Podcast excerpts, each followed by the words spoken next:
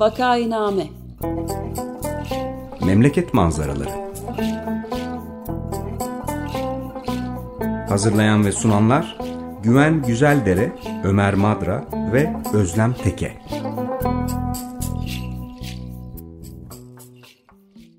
Günaydın Vakainame'ye hoş geldiniz. Burası 95 FM Açık Radyo.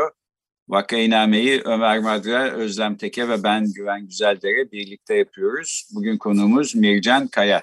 Hoş geldiniz Mircan Hanım. Hoş bulduk. Teşekkürler. İyi yayınlar. Hoş geldiniz. Merhabalar. Hoş bulduk. Konuğumuz Merhaba. Kaya. Merhaba. Yıldız Teknik Üniversitesi İnşaat Mühendisliği bölümünü bitirdi. Boğaziçi Üniversitesi'nde deprem mühendisliği üzerine master çalışması yaptı. İtalya, İspanya ve Fransa'da akademik çalışmalar yürüttü. Türkiye'de antisismik teknolojiler üzerine ilk uluslararası konferans Boğaziçi Üniversitesi, Roma Üniversitesi ve İtalyan Ticaret Odası İşbirliği ilgi organize etti. Türkiye Deprem İzolasyon Derneği'nin kurulmasına öncülük etti. Aynı zamanda sanatçı olan Mircan Kaya, dünya müziği alanındaki çalışmalarıyla tanınıyor. Hoş geldiniz. Hoş bulduk. Şimdi biz deprem üzerine konuşmaya devam ediyoruz. Bir sürede edeceğiz aslında Vakainame'de. Mircan Hanım sismik izolatör diye bir teknolojiden haberdar etti bizi sağ olsun. Benim doğrusu bilmediğim bir teknolojiydi. Bu sayede öğrenmiş de oldum. Ee, etkili ve çok faydalı bir teknolojiye benziyor. Üstelik maliyet itibariyle de e, hani herkesin yapmaya gücü yetecek bir teknoloji gibi. E, nedir, e, nasıl yapılır, nasıl kurulur ve ne şekilde çalışarak e, depreme karşı etkili olur? Biraz bugün bunları konuşalım istiyoruz. E, Mircan Hanım, sismik teknoloji, sismik izolatör teknolojisi diye bir şey hiç duymamış olan e, bir insana, benim gibi birisine, dinleyenler arasında mutlaka vardır. Ne olduğunu e, görsellerde olmadan anlatmak belki çok kolay değil ama buradan başlayabilir miyiz acaba? Bir denesek. Ee, tabii çok teknik detaya girmeden e, basitçe e, anlatmak gerekirse, tarif etmek gerekirse inşaat mühendisliğinin şu an e, gelmiş olduğu en ileri noktadır. E, bir yapıda yüzde yüz can ve mal güvenliği sağlayabilen de tek yöntemdir. E, prensip olarak yapıya, üst yapıya e, deprem enerjisinin geçmesine engel oluyoruz. Bunu nasıl sağlıyoruz? Binanın temel seviyesinde ya da e, bodrum kat seviyesinde, rigid bir bodrum katınız varsa bu seviyede e, kullandığımız farklı tiplerde cihazlar var. Bu cihazlarla üst yapının hareket etmesine izin veriyoruz. Hesaplarla o bölgede olabilecek en büyük deprem e, altında bu binanın ne kadar hareket etmeye ihtiyaç duyabileceğini hesaplıyoruz ve bu hesaplara göre sismik izolatörleri tasarlayıp, üretip, e, ağır e, testlere tabi tuttuktan sonra, çünkü performansını ölç, ölçmemiz gerekiyor, yapının altına monte ediyoruz. Ve bu sayede de biz deprem enerjisini kontrol altına almış oluyoruz. Bunu çok basitçe şöyle de size tarif edebilirim. Diyelim ki elinizde bir e, bir çubuk düşünün. Bunun alt kısmını yere e, mıhlayın, sabitleyin. Üst taraf serbest kalsın. Yukarıdan ona e, bir etki, yatay etki ettirin veya bir yumruk attığınızı düşünün. Eğer e, rigid bir e, şeyse e, eğilmeye, bükülmeye çalışacak çünkü aşağıdan sabit. Elastikse e, esneyebilecek ama rigidse mutlaka çatlayacak. E, konvansiyonel e, inşaat yöntemlerinde, tasarım yöntemlerinde biz aslında binalarda belli düzeyde çatlaklara izin vererek e, yapının esnekliğini sağlıyoruz. Sismik izolatörde ise e, e, binanın kütlesiyle değil tamamen e, deprem enerjisiyle ilgileniyoruz. Enerji burada bizim derdimiz. Enerjiye müdahale ediyoruz ve üst yapıya geçmesine izin vermeyip yüzde otuz miktarında izolatörlerle deprem enerjisini sönümledikten sonra geri kalanı için yapının hareketine izin veriyoruz. Bu şekilde üst yapı hiçbir şekilde zarar görmediği gibi yani can e, varlığını bir kere güvence altına alıyorsunuz. Onun dışında mal varlığını da güvence altına alıyorsunuz. Böyle bir sistem. Basitçe anlatabildim mi acaba? Evet yani aynı şey değil ama ben hani belki bir akrabalık ilişkisi vardır diye düşündüm. Mesela otomobillerde süspansiyon diye bir şey var. Otomobil bir tümseyin üstünden geçtikçe ya da çukura düştükçe oradaki sarsıntıyı nispeten azaltarak e, işte Tabii damper kullanıyorsunuz. Aynen. Şimdi sismik izolatör pasif deprem teknolojileri dediğimiz o alanın içine giriyor. O alandaki tek bir yöntem. Aslında antisismik teknolojiler dememiz daha doğru olur. Çünkü yalnızca tabanda kullandığınız zaman cihazları buna sismik izolatör diyoruz. Ama bina kat sayısı yükselebilir veya binanın depremselliği, deplasman kapasitesi yani ihtiyaç duyacağı hareket çok yüksek çıkabilir hesaplar sonucu. O zaman biz damper cihazları da kullanıyoruz. Damperlerle enerjinin çok büyük bir kısmını sönümleme e, sağlayabiliyoruz. Köprülerde bu e, damperlerle birlikte kullanılabiliyor. Yapılarda da hem izolatörler hem damperler, ileri antisismik cihazlar kullanılarak e, bu e, şey e, enerjiye müdahale etme ve yapıyı koruma meselesi sağlanmış oluyor. Evet yani şöyle de ben düşündüm. Şimdi mesela elinizde su dolu bir bardak olsa, bu bardak da masanın üstünde olsa masayı yatay olarak hareket ettirdiğiniz zaman bardak devrilebilir ya da su dökülebilir. Ama evet. bardağı mesela e, ayakları tekerlekli bir masanın üstüne koymuş olsanız zemin hareket ettiğinde masa hareket edecek fakat e, bardağın devrilmemesi mümkün. Sanki buna benzer bir şey. Aynen, e, tamamen öyle. Fakat tabii o tekerleği so, sınırsız hareket etsin diye de serbest bırakamayız. Yani yapıyı evet. tamamen serbest bırakamıyorsunuz. O yüzden enerjinin bir kısmını mutlaka sönümlemeniz lazım. Evet. Çünkü binanın içinde yaşayan insanlar aşırı hareketten rahatsız olabilirler. E, bu şekilde e, tarifleyebiliriz. Evet yani sonuçta deprem e, işte ne bileyim en büyükleri 7, 8, 9 şiddetinde oluyor. Belki 20 şiddetinde olsa ona başka bir teknoloji gerekecek ama bir de sonsuz bir yatay hareket de yok. İşte belli sınırlar içinde hareket ediyor. 30 saniye, 45 saniye, 1 dakika neyse sonra duruyor. Buna karşı geliştirilmiş benim çok aklım yattı doğrusu. Yani bu sizin de göndermiş olduğunuz sağ olun makaleleri okuyunca, e, demonstrasyonları görünce e, bu teknoloji ne zaman e, keşfedildi kim e, bunu icat etti? Bunu sorabilir miyiz? E, aslında sismik izolasyon e, konsept olarak e, yeni bir konsept değil. Çok eski yapı ustaları, Mimar Sinan gibi, bugün yüzlerce yıldır ayakta kalan tarihi eserlere bakacak olursanız onların temellerine baktığımızda görüyoruz ki e, bizim e, e, stabilize yaptığımız temelin altında yapı, konan e, granüller malzemeler o şekilde yerleştiriliyor ki bir deprem sırasında bu taşlar birbirleri üzerinde oynayarak yapıya hareket kapasitesi sağlayabiliyorlar. Bu konsept aslında yapı tarihi kadar eski. Fakat modern teknolojilerle uygulanmasının e, tarihi herhalde 100 yılı geçmiyor. E, daha çok e, Yeni Zelanda'da uygulanarak başlandı.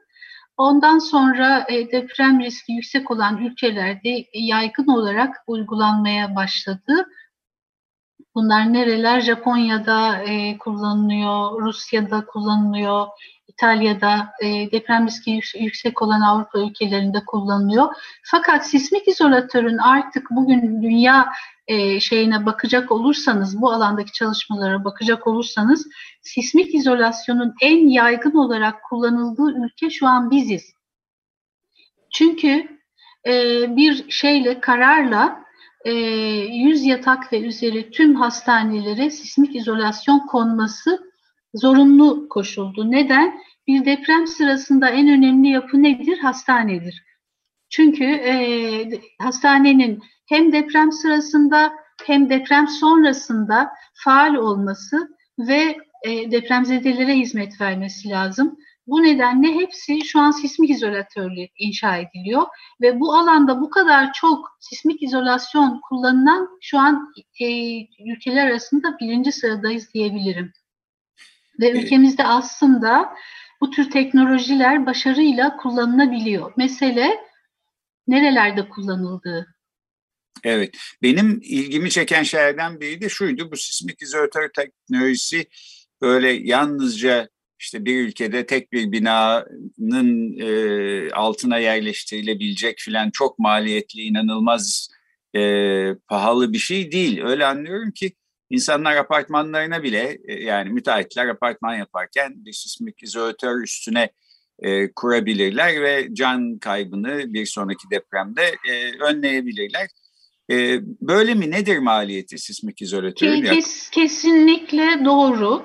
E, bugün sismik izolatörü uyguladığınızda binanın etrafında bırakacağınız e, sismik boşluk ve ek e, oluşturmanız gereken bazı şeyleri de dikkate alırsanız bina kaba maliyetinin yüzde onunu geçmez.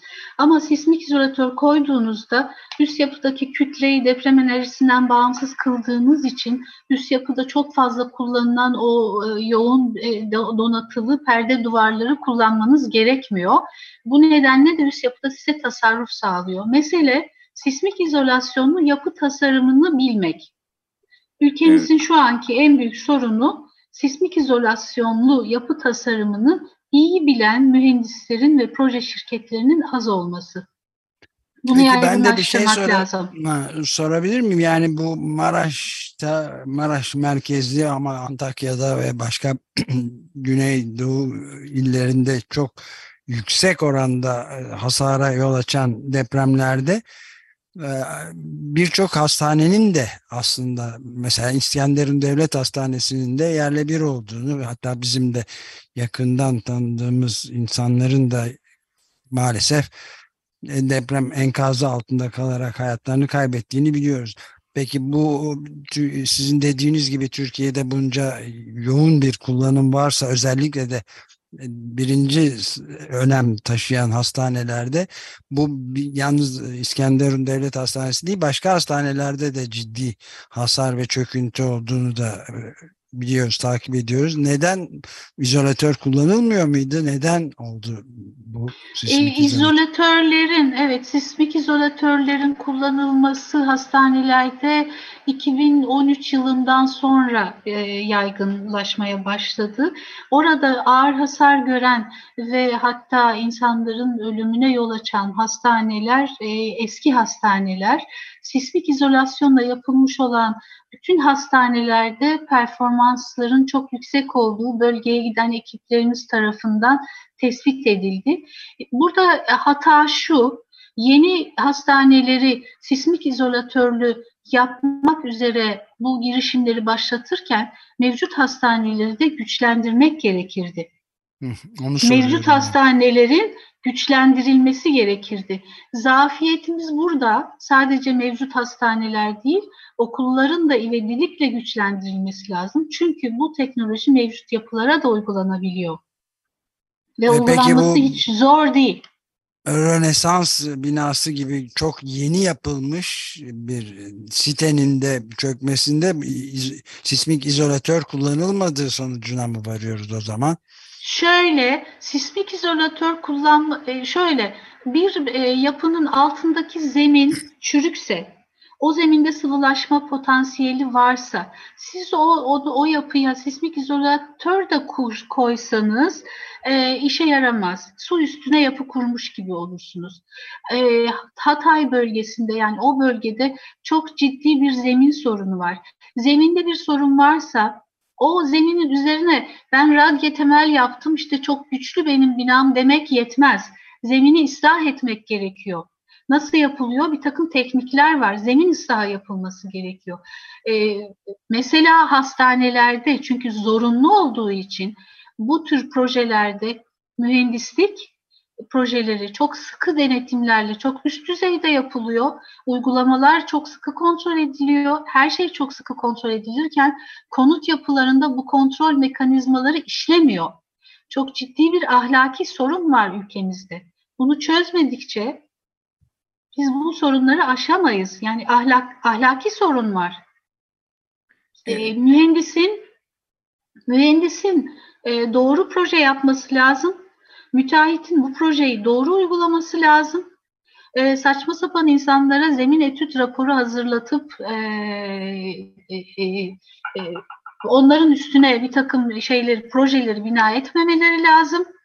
Malzemeleri eksik kullanmamaları lazım. Çünkü e, müteahhit, ne yazık ki ülkemizde müteahhitler e, kar odaklı çalışıyorlar karlarını ne kadar yüksek tutabilirler?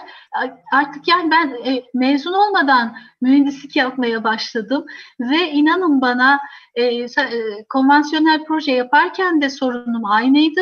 Sismik izolatör çalışırken de sorunum aynı. Her zaman para konuşuluyor. Ve evet. diploması olmayan insanlara projeler yaptırılıyor. Diplomalı mühendisler imzalarını satıyorlar. Yani bunların çözülmesi gerekiyor. E, tam da bu sebepten sismik izolatör teknolojisinin maliyetinin düşük olmasını ben çok önemsedim. Yani e, bir binanın işte e, maliyetinin yüzde onuna yaklaşık olarak e, denk geliyor dediniz. E, bu demektir ki 10 daireli bir apartman yapsanız işte bu daireleri 1 milyon liraya satacağınıza mesela kişi başına ona böldünüz yüzde onunu e, ne eder? 10 e, bin lira daha e, alacaksınız. Yani 1 milyon liraya yine 1 milyon 10 bin liraya satacaksınız. Şimdi kim bunu vermek istemez? Yani 1 milyon lirayı veren e, hangi kişi 10 bin lira daha vereyim de evim güvenli olsun demez. Bence herkes ister. Özellikle e, yani. Evet, elbette, elbette. Dolayısıyla elbette. sismik izolatörlü binalar istisna olmamalı. Tam tersi sismik izolatör taşımayan binaların istisna olması lazım sismik, sismik izolatör kullanımının bir kural haline gelmesi lazım. E, bunun böyle olmamasını doğrusu çok şaşırtıcı buluyorum maliyet bu kadar düşükken. E, bu konuda tabii şey e, yapmak, e, insanları zorlamak zor. Hani konvansiyonel sistemle e, binayı çözmek, e, yani bölgenin depremselliğine de bağlı. E, fakat e, şu var, sismik izolatörlü e, yapı yapılmasını, konut yapılarında yaygın olarak kullanılmasını belki farkındalıkla empoze edebiliriz. E, bunun için üniversitelerde ilgili derslerin mutlaka düzenlenmesi gerekiyor. Mühendislerin ona göre yetiştirilmesi gerekiyor. E, çünkü deprem yönetmeliğimizde artık sismik izolasyon şeyi var, bölümü var. Yani hiçbir bu, bu tür konularda zafiyetimiz yok. Uygulamada zafiyetimiz var ama ille de bunu binanı sismik izolasyonlu yapacaksınız e, demek e, özel sektörde ne kadar doğru olur, onu e, nasıl başarılabilir ya da e, pratik olarak doğru bir yöntem midir ondan emin değilim.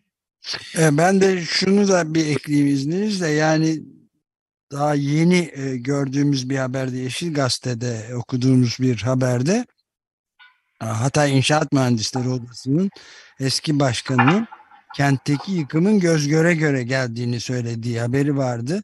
Yani sizin de sözünü ettiğiniz Mircan'ın bu zemin meselesinde değiniyor. Antakya'nın zemini lapa gibidir. Asıl sorun Samandağ sahilinden çekilen tuzlu kumunda binalarda kullanılmış olmasıdır diyor. O zaman tabii sismik izolatörün falan bir hükmü kalmıyor ki bunlar e, dediğiniz kalmaz, gibi. Kalmaz, kalmaz. Bakın bazı mesela hastane projeleri oluyor. E, biliyorsunuz Kocaeli depreminde de e, yapıların çoğu sıvılaşma e, nedeniyle çöktü. Orada örneğin bir hastane yapılırken e, işte mesela toplantılar yapıyoruz. Müteahhit diyor ki zeminde sıvılaşma riski var. Şu önce zemin ıslahı yapıyoruz. Doğru yöntem budur. Yani suyun üstüne yapı koyamazsın. Su gibi bir şey oluyor o. Hele deprem sırasında tamamen sıvılaşıyor ve suyun üstünde bir şey gibi düşünün bunu. Doğru yaparsanız nasıl denizin ortasına offshore platform, konabiliyor? Nasıl konuyor? E, kazık çakılıyor. Sağlam zemine oturtuluyor.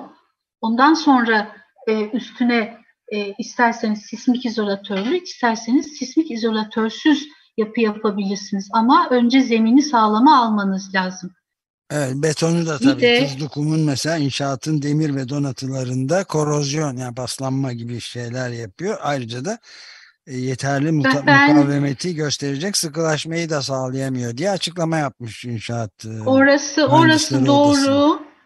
Orası doğru ama e, ben tecrübelerime dayanarak diyorum ki e, bu kadar çürük zemine önlem almadan yani gerekli temel ve zemin çalışmaları yapılmadan binalar dikildiği için bu kadar ağır hasar var. Tuz buz olmuş şeyler, binalar tuz buz oldu.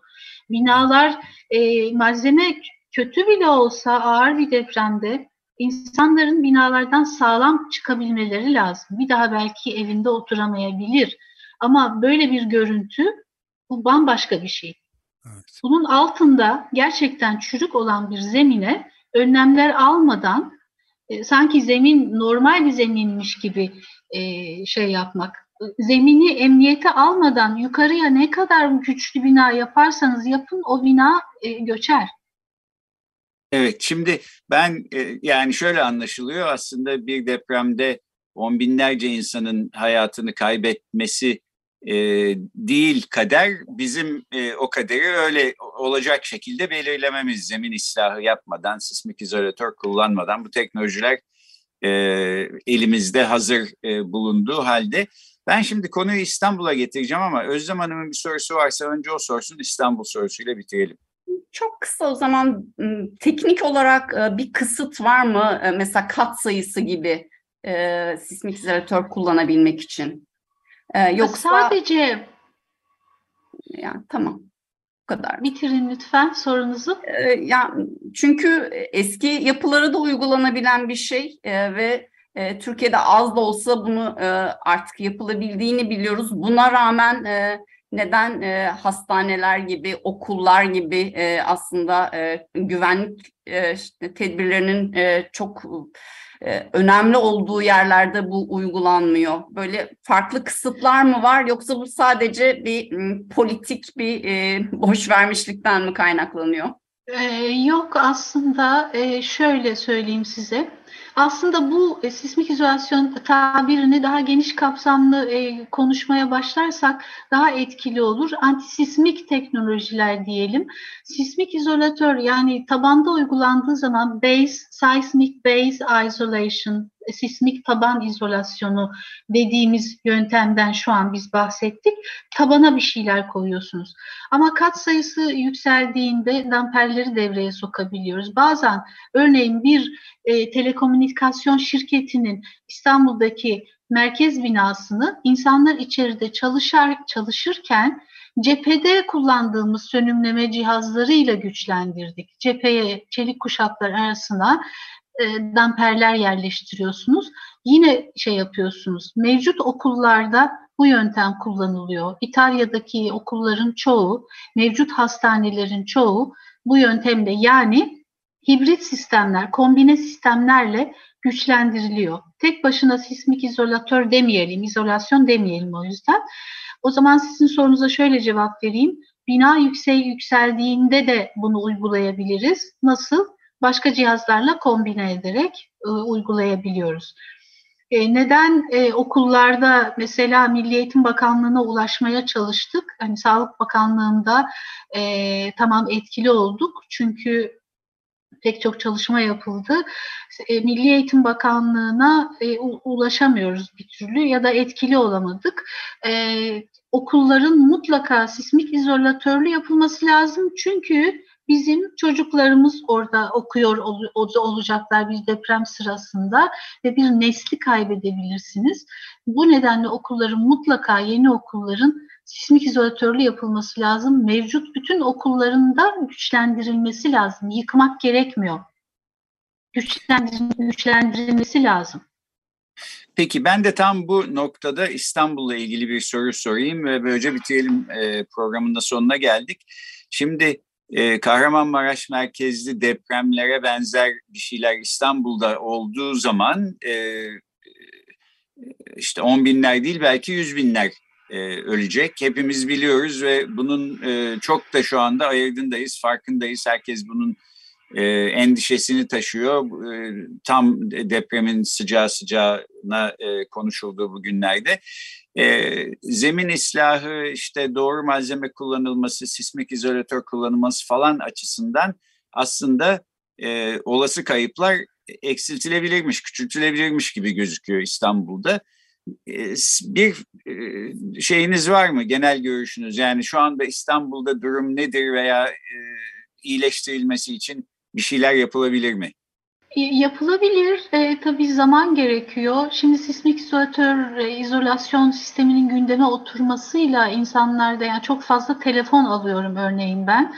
E, fakat burada sorun ne biliyor musunuz? E, bunu da bir e, ticari kazanç kaynağı olarak ola, olarak görecek birçok insanın türeyecek olması. Kontrolden çıkarsa şeye benzer bu. Kötü kum kullanmak, kötü donatı kullanmak, yanlış uygulamalar yapmak. E, bunu kontrol altında tutarak bunun yayılmasına izin vermek gerekiyor. E, an, bilmem anlatabildim mi? O kadar çok insan arıyor ki bayilik veriyor musunuz? Biz de izolatör satmak istiyoruz. Şey gibi algılıyorlar. Raftan izolatörü çekip altına koyacak sanıyor. Öyle bir şey değil bu. Çok ciddi bir tasarım yapılması gerekiyor. E, izolatörlerin tasarlanması gerekiyor. Deprem yükleri altında test edilmesi gerekiyor. Sonra montajının yapılması gerekiyor. Bunlara dikkat ederek dikkatli bir şekilde yaygınlaştırmak lazım. Konut yapılarında kullanımlar başladı zaten. Örnekleri var. Birkaç tane e, telekomünik telekomünikasyon veri merkezinde kullanıldı. Köprülerde e, kullanılıyor yaygın olarak ülkemizde zaten. Konutlara da e, e, aslında depremi konuşmaktan hiç vazgeçmemek lazım biliyor musunuz? Yani her deprem sonrası bir insanlar bir harekete geçip sürekli deprem konuşuyor sonra her şey unutuluyor ne yazık ki.